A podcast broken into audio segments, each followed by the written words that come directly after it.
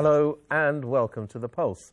There have been complaints and warnings from academics and lawyers who see that their independence, traditionally Hong Kong's strength, is increasingly coming under attack. And that's what we're looking at on The Pulse today. In part two of the show, Stephen Chan of Lingnan University and legislator Ip Kin Yuen will be here to talk about perceived threats to academic freedom. But first, rule of law. 特區嘅法律界，最當然包括法官啦。系对中央同特区嘅关系咧系缺乏认识嘅。一个地方法院系唔可以宣布全国人民代表大会同佢常委会所做嘅嘢系无效。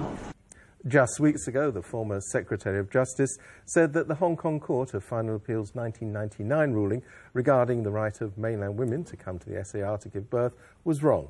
She also said the idea of one country, two systems might not necessarily apply to Hong Kong's judiciary. Last week, the Secretary for Justice, Rimsky Yuen, suggested the Court of Final Appeal should ask Beijing for a reinterpretation of the basic law on immigration rights for domestic helpers. Another mainland legal scholar has suggested Hong Kong should have more Chinese judges and fewer from international jurisdictions. In October, retiring Justice Kemal Bokhary, warned that a storm of unprecedented ferocity is gathering over the rule of law in Hong Kong. Well, to discuss all of this, we have legislator and barrister Ronnie Tong and Dr. Karen Lee of the Department of Law and Business at Shue Yan University. Ronnie Tong, can I come to you first on the matter of the immigration rights for domestic helpers? You, I know, just think that it's not necessary for, for reinterpretation of the law. Why precisely is that? Well, there are two different issues here. The first one, of course, is domestic helper, whether they should be allowed to live permanently in Hong Kong. There is a mainland mothers problem. Now, there are two different problems, and they're being governed by two different paragraphs in the basic law. But at the bottom of it, the, the question is, what do you want the court to do, and what is your your your uh, what do you want to achieve? Now, uh, Article 158 of the Basic Law says very clearly that you should only ask the Court of Final Appeal to seek an interpretation if it involves a matter uh, which concerns the uh, responsibilities of the central government or relate to the relationship between the central government and the, and the SAR government. Now, the domestic helper issue is neither. So I was astonished to hear Rimsky Yuen to ask the CFA in the domestic helper case to interpret Article 24, in particular, in, in, in, in order to, to solve a problem of the mainland mothers. Because under the basic law, uh, the issue uh, arising uh, of, uh, in relation to the mainland mothers uh, arise from a different paragraphs altogether, which is Article 24, paragraph 1, whereas the domestic helper case involves Article 24, paragraph 4. And they're very different paragraphs. Can, can I just get clear what you're saying? What, what, what you're saying is the problems are in fact not constitutional yeah, they're totally problems. not, not relevant one with the other. Uh, that's the first uh, problem with Rimsky-Yuen's uh, uh, uh, application. The second problem is his application doesn't fall within Article 158, contrary to what he said. The third problem is that what he is trying to achieve, uh, and he has said so you know, openly, is to overturn a previous Court of Final Appeal decision, which is the Chong Fung Yuen case decided in the year 2000. And that case relates to Article 24, Rule 1. And that has nothing to do with domestic help either. So, if there was an issue, and I'm not saying there is a current issue, but if there was an issue where it appeared that there was a problem with the basic law as it stands, what would be the appropriate way of changing well, that? Uh, if the uh, provision is not clear, then you can interpret it. But if the provision is clear and you find that it is wrong, then you should amend it. Now, there's nothing wrong with amending constitutions. I mean, you know, the world over, you know, countries have amended their constitution. Americans, you know, uh, do it all the time.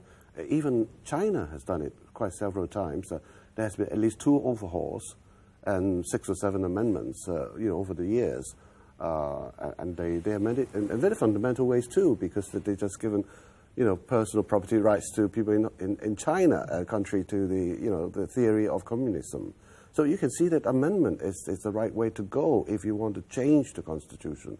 And constitution does need to be, to be changed because it, it should be a living thing. It should be you know, inspirational, uh, you know, which deals with, you know, future rights uh, and not existing, not simply existing rights. Caroline, let me come to you. What is your suspicion or view, maybe? It would be a nicer way to say that. Do you think that this, um, what may, may be described as a continuing process of questioning judges in Hong Kong, of seeking reinterpretations, of saying, as Elsie Leung said uh, the other day, that maybe one country, two systems doesn't apply to, to the law. Do you think this is a deliberate attempt to undermine the independence of the judiciary?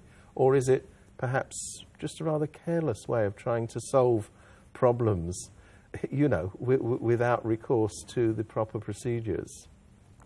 I think that one may suspect that there are many intentions behind, but I believe that one problem may be that there are just, just two different ways of thinking concerning law on the mainland and also in Hong Kong, because Hong Kong adopts a common law system um, which has a totally different way of thinking, and we focus on the clear language of the law.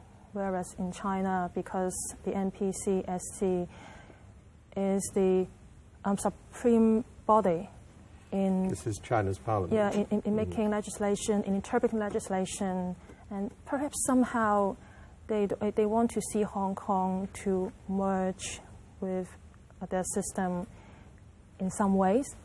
And probably that's the reason behind um, their a suggestion that perhaps, like some PRC leaders have once suggested that perhaps the Hong Kong judiciary should cooperate with uh, the legislature and the executive. Um, that's exactly the way that um, the mainland uh, legal sector um, thinks, because it's the Chinese way of interpreting laws. But, but the funny thing is, even under Chinese law, uh, even under the Chinese constitution, it is accepted, uh, I think, by judges and scholars on the mainland that you shouldn't interpret if you want to change it.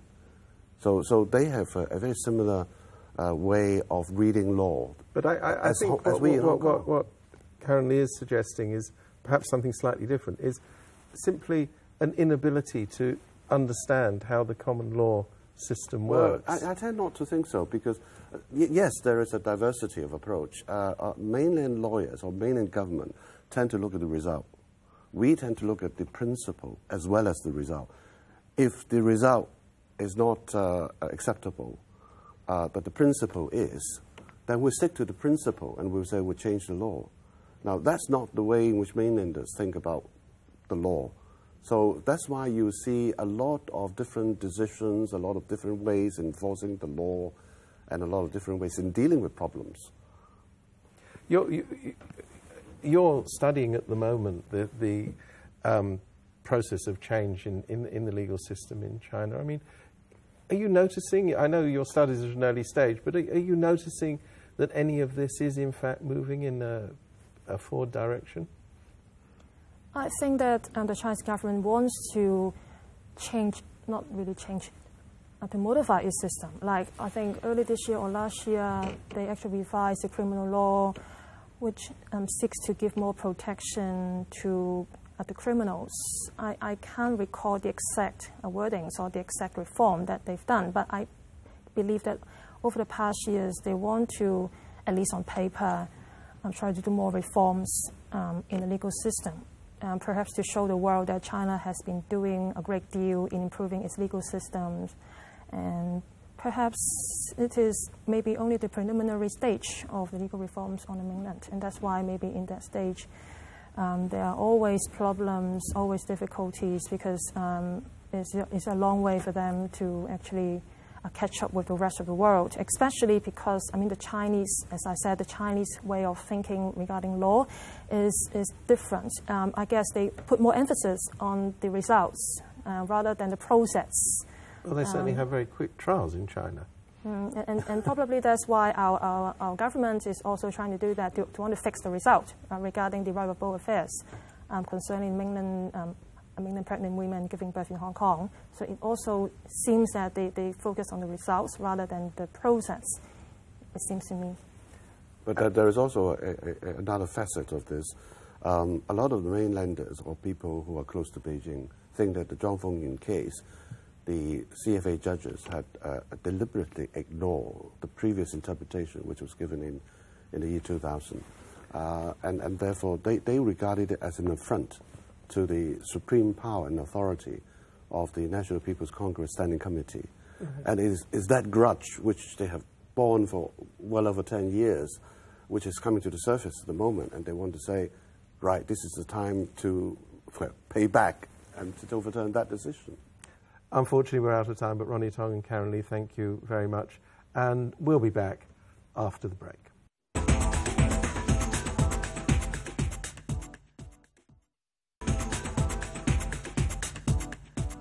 Welcome back. On Tuesday, academics from eight universities launched a signature campaign asking the government to return control of a public policy research fund to scholars. They're worried that a decision by the Central Policy Unit to directly manage the fund, worth $20 million a year, and previously managed by the Research Grants Council, could turn academic research into little more than propaganda work. There's also been concerns recently over two academic documents which were less than academic in approach the Blue Book and the China Model. Meanwhile, opinion pollster and academic Robert Chung has long come under attack for asking the public questions that pro Beijing figures don't want to be asked. So, what price academic freedom? With us in the studio to discuss this are Stephen Chan of Lingnan University and legislator Ip Kin Yuen, who represents the Educational Functional constituency. Can I come to you first? Let's just talk about this fund. It's, it's relatively small, it's $20 million. Right. Is it really such a big deal?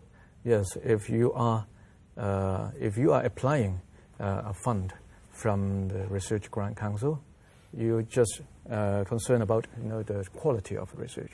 But if you are applying from a bureaucracy, you might need to be more politically sensitive. Uh, you, you may want to please the government. And so the, at the end of the day, uh, what the research is about maybe is just propaganda you just mentioned, is just you know, uh, supporting the existing policy of the government. So if that is the result, what's for? Uh, the whole thing would, would, would, be, would not be you know, serving its purpose. Let, let me just draw this slightly wider at, because it's not just a question of this research fund. I mean, there does seem to be a feeling that somehow academic, the freedom of expression in academic circles is under expression.